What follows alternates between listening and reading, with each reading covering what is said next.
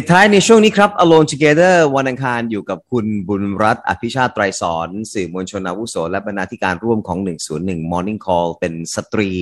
นางเดียวในรายการนะครับ ที่จะทำหน้าที่เปิดไม่ใช่ Pandora Box แต่ว่า Pandora Papers ให้เราได้เห็นถึงความชั่วร้ายความโลภของมนุษย์ผู้ทรงอิทธิพลในโลกใบนี้นะครับหายนะจะมาเยือนใครบ้างเนี่ยไปพูดคุยกันกับพี่บุญรัตน์อภิชาติไตรสอนดีกว่านะครับ นี่เป็นผลงานของ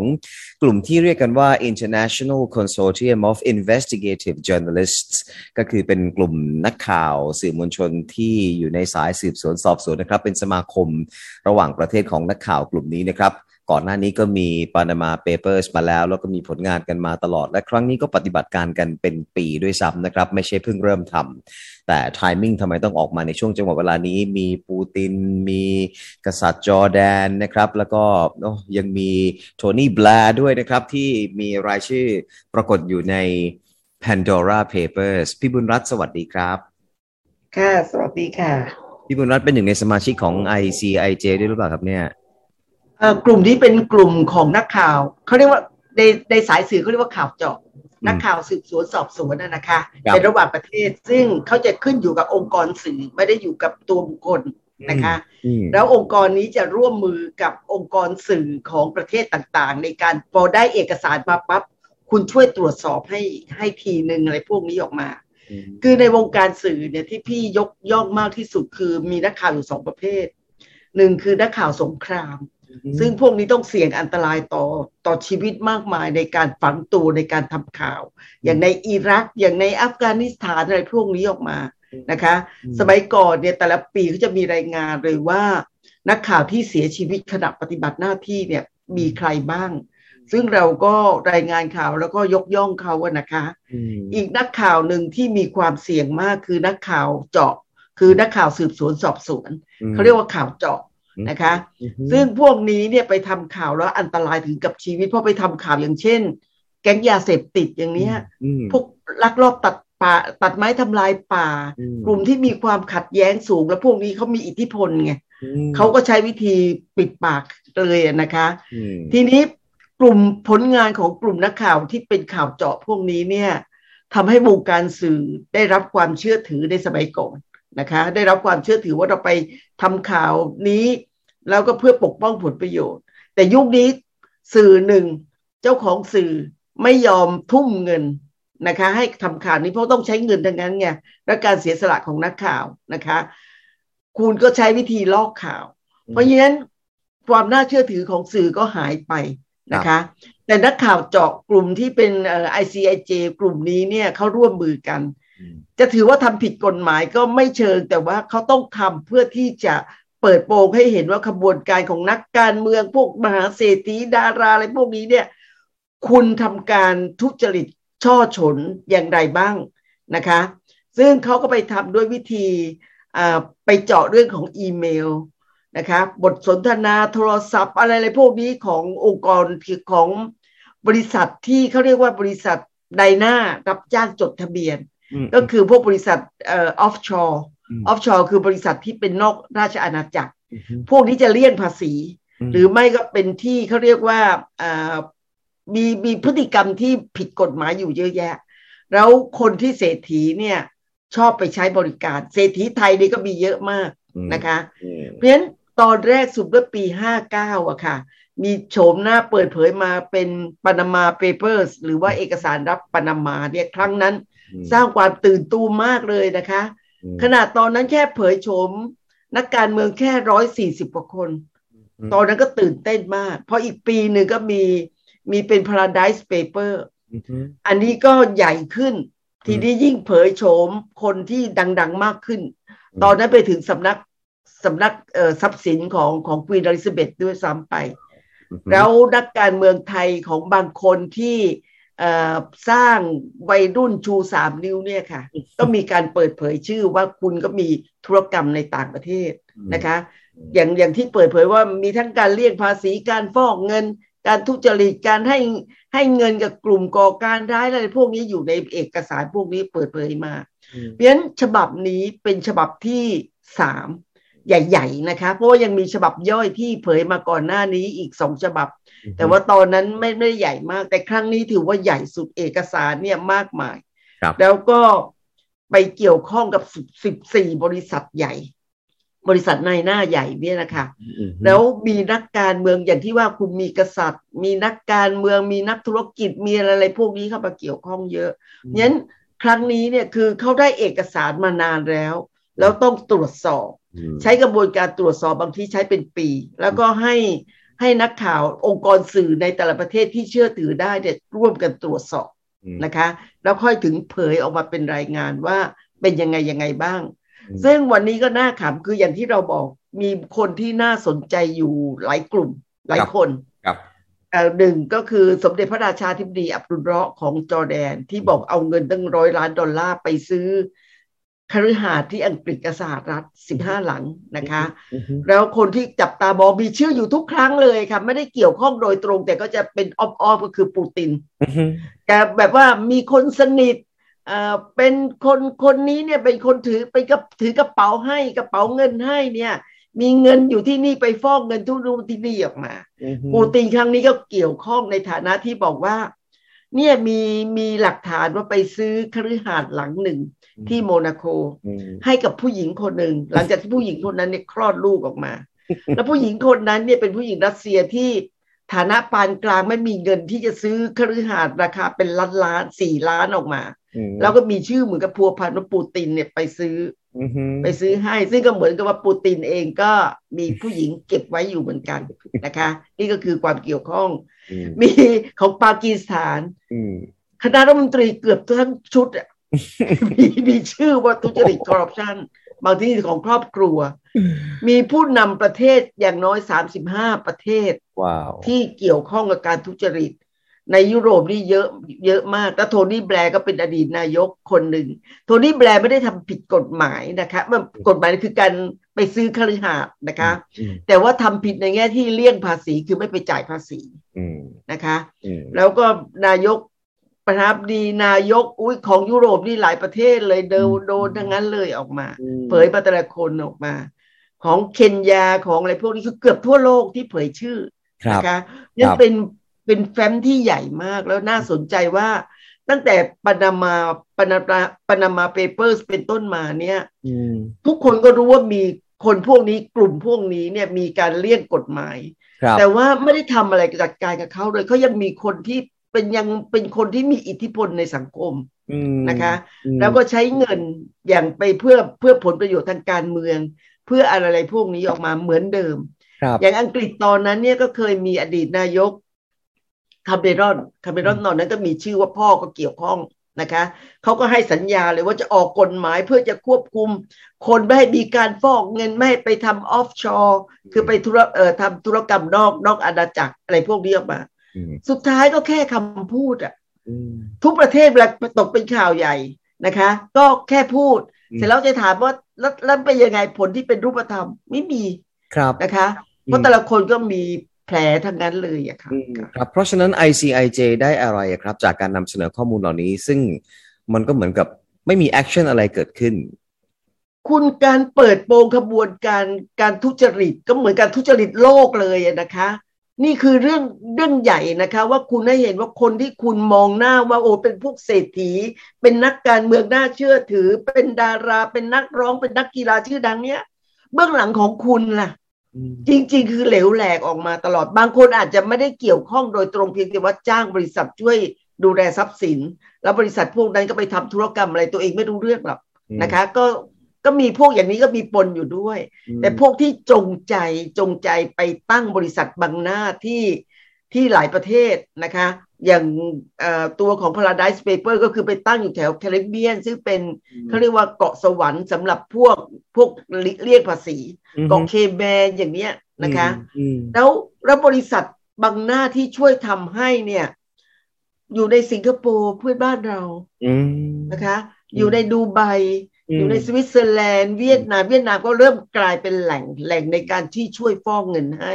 ก่อนนั้นสิงคโปร์เรารู้ นะคะสิงคโปร์สวิตเซอร์แลนด์เพราะเป็นเป็นเหมือนกับเอ่อพวกที่เป็นด้านการเงินอยู่ไง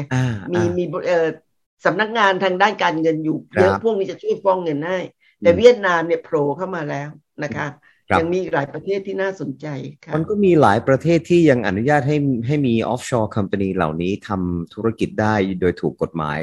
แล้วแล้วค่ะมันควรจะหรือประชาคมโลกในเมื่อครั้งนี้เป็นการทุจริตครั้งใหญ่ของโลก เจาะออกมาแบบนี้แชร์ออกมาแบบนี้เนี่ย ใครจะมีบทบาทหรือองค์กรไหนหรือประเทศไหนจะมีบทบาทในการที่จะแก้ปัญหานี้บ้างครับ คือประเทศนั้นๆค่ะประเทศนั้นๆ ที่จะต้องจัดการว่ามีชื่อมาคุณต้องตรวจสอบอืมนักการเมืองไทยหลายคนมีชื่อแต่ไม่ได้ตรวจสอบ บางคนก็หนีไปอยู่ต่างประเทศอืม นะคะอืมแล้วก็บางคนก็ยังเอาเงินที่พวกนี้ค่ะ มามามาสร้างความวุ่นวายทางการเมืองนะคะอืมบางคนก็ยังเป็นพวกเศรษฐีมหาเศรษฐีใหญ่ออกมาอืมคือคือกลุ่มเป้าหมายหลักคือเขาไม่ต้องการจะเสียภาษีอืมนะคะอืมซึ่งก่อนนั้นเนี่ยจะมีบอกว่าถ้าคุณทำทุจริตแล้วคุณหนีไปต่างประเทศก็จะมีตำรวจสากลคอยไล่ล่าอืมแต่ว่ากว่าจะใช้เวลาบางทีสิบปียี่สิบปี จนแก่งอมแล้วค่อยมาทำ ซึ่งพฤติกรรมพวกนี้เรารู้เราเนี่ยยิ่งถ้าคุณเป็นมนุษย์เดือนเดือนเนี่ยคุณไม่มีโอกาสที่จะเลี่ยงภาษีเลยอืมคุณได้ห้าร้อยบาท คุณก็ต้องจ่ายภาษีห้าเปอร์เซ็นอืมเท่าไหร่คือขูดรีดทุกอย่าง แต่พวกนี้ไม่จ่ายไงอืมพวกนี้ไม่จ่ายเลยแล้ว แล้วคนที่มาหน้าที่ดูแลก็คือคนที่เป็นนายทุนที่มาเป็นนักการเมือง เพราะฉะนั้นสิ่งที่เขาพูดออกไปว่าจะช่วยจัดการช่วยจัดการเนี่ยทำไม่ได้เพราะฉะนั้นนักข่าวสายนี้ไงครับนักข่าวสายสืบสวนสอบสวนระหว่างประเทศเขาถึงต้องเข้ามาเพื่อเปิดโปงกระชากหน้ากากคุณว่าอืมีบางคนบางประเทศอย่างเช่นช่วงของประธานาธิบดีไอร์แลนด์ไอซ์แลนด์อืมโดนเปิดโปงปั๊บเขาก็ลาออกเพราะว่านักการเมืองไม่ยอมรับอืม นะคะอืมประเทศไหนที่นักการเมืองมีสำนึกมากหรือประชาชนมีสำนึกมากเขากดดันทันที จนต้องลาออกก็มีอยู่อืม นะคะ ไม่ใช่ว่าทำแล้วไม่ได้ผลทำแล้วได้ผลอืมค่ะครับเอาแล้วแล้วใครเป็นองค์กรนี้สมาคมนี้นี่เขาเขาใช้คำว่าเป็น international consortium ก็คือเป็นเราแปลมาว่าเป็นสคือมาคเขามประกอบด้วยด้วยสื่อยักษ์ใหญ่หลายฉบับร่วมมือกัน อย่างเช่นการเดียนอย่าง BBC อ่าอย่างของของอเมริกา CNN อะไรพวกนี้นะคะอ่ามมารวมกันอ่าแล้วมีนักข่าว 600 ประมาณ 600 คนจากจากองค์กรสื่อทั่วโลกมาช่วยตรวจสอบอีกครั้งหนึงคือ คือไม่ได้เป็นการกล่าวหา แต่เขามีหลักฐานอืมีหลักฐานด้วยวิธีการไปดูอีเมลไป คือตอนบรรณาบรรณามาเปเปอร์สเนี่ยตอนนั้นมีคนเอ่อเหมือนกับเกิดผิดพลาดข้อมูลรั่วไหลมาเนี่ยนักข่าวพวกนี้ได้ข้อมูลก็เลยสืบต่ออืมแล้วก็รู้เลยว่าแหล่งที่จะเปิดโปงพวกนี้ได้คุณต้องเป็นบริษัทที่เป็นบริษัทบังหน้าช่วยทำออกมา และนี่คือ ช่องทางที่นักข่าวจะรู้แล้วว่าอืมจะทำยังไงเขาจะต้องหาวิธีเข้าไปสืบสวนสอบสวนอืมเพราะฉะนั้นเอกสารลับพวกนี้ต่อไปนี้ก็จะต้องมีขึ้นเป็นประจำแล้วก็ใช้ใช้กฎหมายเป็นเครื่องมือในการจัดการกับพวกนั้นเพราะว่านี่คือข้อมูลที่เป็นหลักฐานครับนะคะ เพียงแต่ว่าข้อมูลเยอะมากจนจนบางทีเราเราเก็บได้เฉพาะบางเอายกคนดังเอาอย่างนี้มาแล้วกันอืมแต่ในประเทศนั้นๆ คุณต้องจัดการเองด้วยอะครับ ครับใน Pandora Papers ครั้งนี้มีนักธุรกิจนักการเมืองไทยอยู่ด้วยไหมครับ อยู่หลายสิบคนค่ะอืมแต่อย่าเอ่ยชื่อเลยนะคะอืมเพราะถ้าเอ่ยชื่อก็เหมือนอาจจะผิดกฎหมายด้วยนะคะครับแต่ว่าเราจะรู้กันอยู่ไปลองอ่านอ่านดูจะมีตัวเอ่อเผยชื่อคนอยู่บ้างบางส่วนแล้วนะคะแล้วแล้วองค์กรเนี้ครับ ICIJ ที่ว่าเป็นการทำงานร่วมกันของสื่อมวลชน ทั้งสื่อหลักแล้วก็สื่อที่ทำหน้าที่อยู่ในเอ่อพื้นที่ด้วยเนี่ยนะครับ เขามี a เจนดาไหมครับว่าเขาจ้องจะทำลายใคร หรือองค์กรใดหรือประเทศใดประเทศหนึ่ง ไม่ไม่ไม่มีเลยค่ะ เพราะว่าออกมานี่คือคลุมทั่วโลกนะคะอืมคลุมทั่วโลกเพียงแต่ว่าเวลานำเสนอเนี่ยอาจจะดูว่าเรียกเออเวลาเข้าไปเจาะลึกแล้วว่าใครบ้างที่เกี่ยวข้องอืมเขาก็ต้องดึงคนที่น่าสนใจเข้ามาอ่าใช่ไหมคะอ่าเอาดึงคนอย่างสมมติเที่ยวนี้ก็คือสมเด็จพระราชาธิบดีอืมจอร์แดนอืมครั้งที่แล้วก็คือควีนอลิซาเบธอืมนะคะอืมครั้งแรกสุดก็เป็นใครเผยโฉมหมด แม้กระทั่งเฉินหลงอะไรพวกนี้ค่ะ มีชื่อหมดเลยนะคะอืมนางแบบสาวทั่วโลกที่เป็นนางแบบชื่อดังอะไรพวกนี้ก็มี แต่พวกนี้คือมักจะจ้างบริษัทให้ช่วยดูแลการเงิน แล้วก็ตกเป็นคือคือรู้เท่าไม่ถึงการหลายคนเรารู้ว่ารู้เท่าไม่ถึงการอืมนะคะค่ะอืมครับเพราะว่าหลายๆคนแต่ว่าน่าสนใจ เพราะว่าเราไม่มีไม่มีสิ่งไหนที่เราจะสามารถ ดึงความน่าเชื่อถือของสื่อให้กลับมาทำหน้าที่สื่อได้สมบูรณ์แบบเท่ากับการช่วยกันเปิดโปง แต่ก็อย่างที่ขำอะค่ะว่า สื่อในประเทศนั้นๆนะคะ ก็พยายามเลี่ยงไม่ยอมบอกว่าผู้นำของตัวเองมีชื่อ อย่างขำมากที่แรกสุดเลยที่อ่านเนี่ยคือบอกว่าประทับดีเคนยา มีชื่อเลยทั้งครอบครัวเลยนะคะ ไม่ใช่คนเดียว ทั้งครอบครัวเลยว่าว่าร่วมกันทุจริตคอร์รัปชันยุบยังไงอย่างงู้อย่างนี้ออกมา แต่เวลาพาดหัวปั๊บ รับดีปฏิเสธไม่มีชื่อไม่มีไม่เกี่ยวข้อง หรือปูตินปั๊บสื่อรัสเซียก็บอกเลย ผู้นำไม่เกี่ยวข้องอะไรพวกนี้ออกมา เพราะฉะนั้นขึ้นอยู่กับวิธีการนำเสนอหรือการพาดหัวของสื่อแต่ละประเทศนะคะ ให้เห็นว่าความเขาให้ความสำคัญมากน้อยแค่ไหนอะค่ะแล้วมันจะนำไปสู่อะไรครับ คือแล้วแล้วแล้วแล้ว ศาลไหนจะเป็นคนตัดคือพี่พี่บุญบอกว่าในขึ้นอยู่กับแต่ละประเทศจะจัดการกันเอาเอง มีมีเคสตัดดี้ไหมครับว่าพอการออกมานำเสนอข่าวของ ICIJ แบบนี้แล้วเนี่ยมันนำไปสู่การจัดการปัญหานี้อย่างเป็นรูปธรรม คนที่เสียผลประโยชน์เขาฟ้องร้องกันมี มากที่สุดคือตอนปานาปานามาเปเปอร์สนะคะ คือคือสิ่งที่ตามเนี่ยมักจะตามกันว่า มีใครบ้างมีใครบ้าง แต่หลังจากนั้นสื่อไม่ค่อยนำเสนอว่าจริง ๆ แล้วมีผลกระทบตามมาคือกลุ่มที่เสียผลประโยชน์ ฟ้องเลยว่าที่คุณไปทำอย่างงู้อย่างนี้ออกมาเนี่ยคุณกำลังขโมยเงินของเรามีนะคะ แล้วก็มีการตรวจสอบอย่างสมมติครั้งที่แล้วมีชื่อของสำนักทรัพย์สินของของอังกฤษอยู่นะคะสำนักทรัพย์สินส่วนพระมหากษัตริย์เอาอย่างนี้ละกันของของอังกฤษ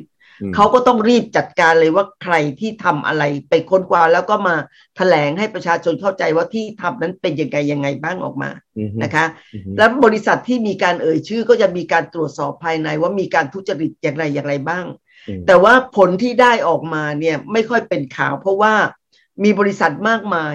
นะคะ มีคนคนที่เกี่ยวข้องเนี่ยเป็นแสนเลยนะคะ เพราะฉะนั้น บางทีออกมาเป็นเล็ก ๆ ออกมาบริษัทนี้มีการปรับเปลี่ยนผู้นำมีการฟ้องร้องบางทีไม่เป็นข่าวไงเพราะเราไม่รู้มันมันเยอะมากคนที่เกี่ยวข้อง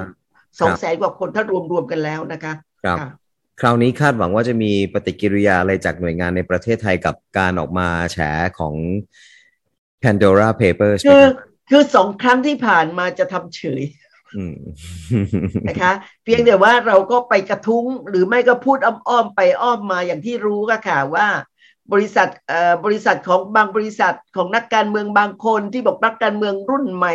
ชูสามนิ้ว คุณเกี่ยวข้องอะไรพวกนี้เราก็อ้อมไปอ้อมมาอยู่นะคะ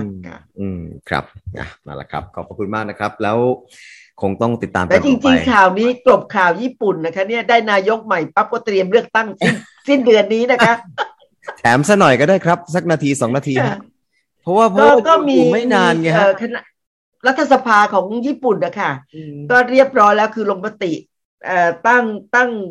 คิชิดะเป็นเป็นนายก แล้วเขาไปนายกตั้งคณะรัฐมนตรีเสร็จปั๊บก็บอกว่าเตรียมเลือกตั้งปลายเดือนนี้เลยค่ะ เพราะฉะนั้นต้องตามตามมันนะคะ ว่าญี่ปุ่นจะมีการเลือกตั้งนะคะ ส่วนฟิลิปปินส์ก็น่าสนใจ ดูเตร์เตจะดันลูกสาวให้มาชิงทำประธานาธิบดีลูกสาวบอกไม่เอา ฉันจะขอแค่เป็นนายกรัฐมนตรีเอ้นายกเทศมนตรี แต่ดูเตร์เตก็ไม่ไปไหนนี่ครับ เพราะก็จะไปลงชิงตำแหน่งรองประธานาธิบดีถูกไหมครับ คือดูเตร์เตตอนนี้ยังยังเอาแน่ไม่ได้นะคะ เพราะว่าเขาก็มีเขาต้องการดันคนสนิท ตอนนั้นจะดันคนสนิทมาเป็นชิงประธานาธิบดี แต่รู้สึกว่าคงไม่ต้องการขึ้นมา นะคะ ก็เลยจะดันลูกสาวแต่ลูกสาว แต่เขาไม่คุยกับลูกสาวลูกสาวบอกไม่เอาฉันจะขอแค่นายกเทศมนตรีใครจะมาเป็นหนังหน้าไฟไม่คุยกันก่อนการเมืองฟิลิปปินส์เนี่ยจะให้เห็นการการเมืองฟิลิปปินส์ว่าต้องการที่จะสร้างระบบครอบครัวนะคะหลายคนที่เป็นผู้นำแล้วก็อยากจะผลักดันลูกเต้าขึ้นมา แต่ว่ามักจะกำตามทันกำบังตา มักจะทำไม่สำเร็จ เพราะฉะนั้นตั้งแต่ตระกูลบากอสเรื่อยมาค่ะ หลายหลายหลายคนที่เป็นประธานดีผู้นำประเทศแล้วบอกว่าจะสร้างทายาทการเมืองก็คือ ดันลูกเต้าขึ้นมาดันลูกหลานขึ้นมา แต่ไม่สำเร็จนะคะไม่เชียร์เต้เต้ก็เป็นอีกคนหนึ่งที่ต้องจับตามองไม่เชียร์แมนนี่ปาเกียวหน่อยเลยครับปาเกียวครั้งที่แล้วเลือกตั้งลงครั้งแรกเนี่ยได้คะแนนสูงสุดมาก แต่ถ้าปาเกียวขึ้นมาคือคืออาจจะสะใจที่ชาวฟิลิปปินส์ได้ แต่พูดถึงอนาคตแล้วเนี่ย ฟิลิปปินส์จะก็จะกับจะเหมือนกับกลายเป็นอาณานิคมของของอเมริกาอีกครั้งหนึ่งเหมือนในอดีตนะคะ แล้วก็ต้องชูปัญหาเรื่องของทะเลจีนใต้ขึ้นมา คือดูเตร์เตเนี่ย ชาวฟิลิปปินส์รักนะ แต่สื่อต่างประเทศด่ามากเขารักเพราะว่าคุณปราบปรามคอรัปเออปราบปรามเรื่องยาเสพติดได้ดีมากนะคะ แต่ว่าใช้วิธีการรุนแรงออกมางั้นต้องดูว่าชาวฟิลิปปินส์เขาตัดสินใจยังไง ถ้าปาเกียวขึ้นมาเนี่ยเหมือนกับสะใจชาวฟิลิปปินส์แต่ว่าเรามองอนาคตเลยว่าในกลุ่มของอาเซียนเองก็คงจะมีปัญหานะคะครับยังมีเวลาคุยอีกเยอะนะครับ แต่วันนี้หมดเวลาแล้วครับ พี่บุญรัตน์ขอบพระคุณค่ะมากเลยนะครับ พี่บุญรัตน์อภิชาติไตรสรณ์นะครับบรรณาธิการร่วมของ 101 Morning Call และสื่อมวลชนอาวุโสนะครับแขก VIP ของเราเป็นประจำทุกวันอังคารในช่วงสุดท้าย Alone Together ครับหมดเวลาของรายการแล้วนะครับ รายการต่อไปสนามข่าว 101 พี่บุญรัตน์ผมวารินทร์และทีมงานลาไปพร้อมกันเลยครับ สวัสดีครับ ค่ะสวัสดีค่ะ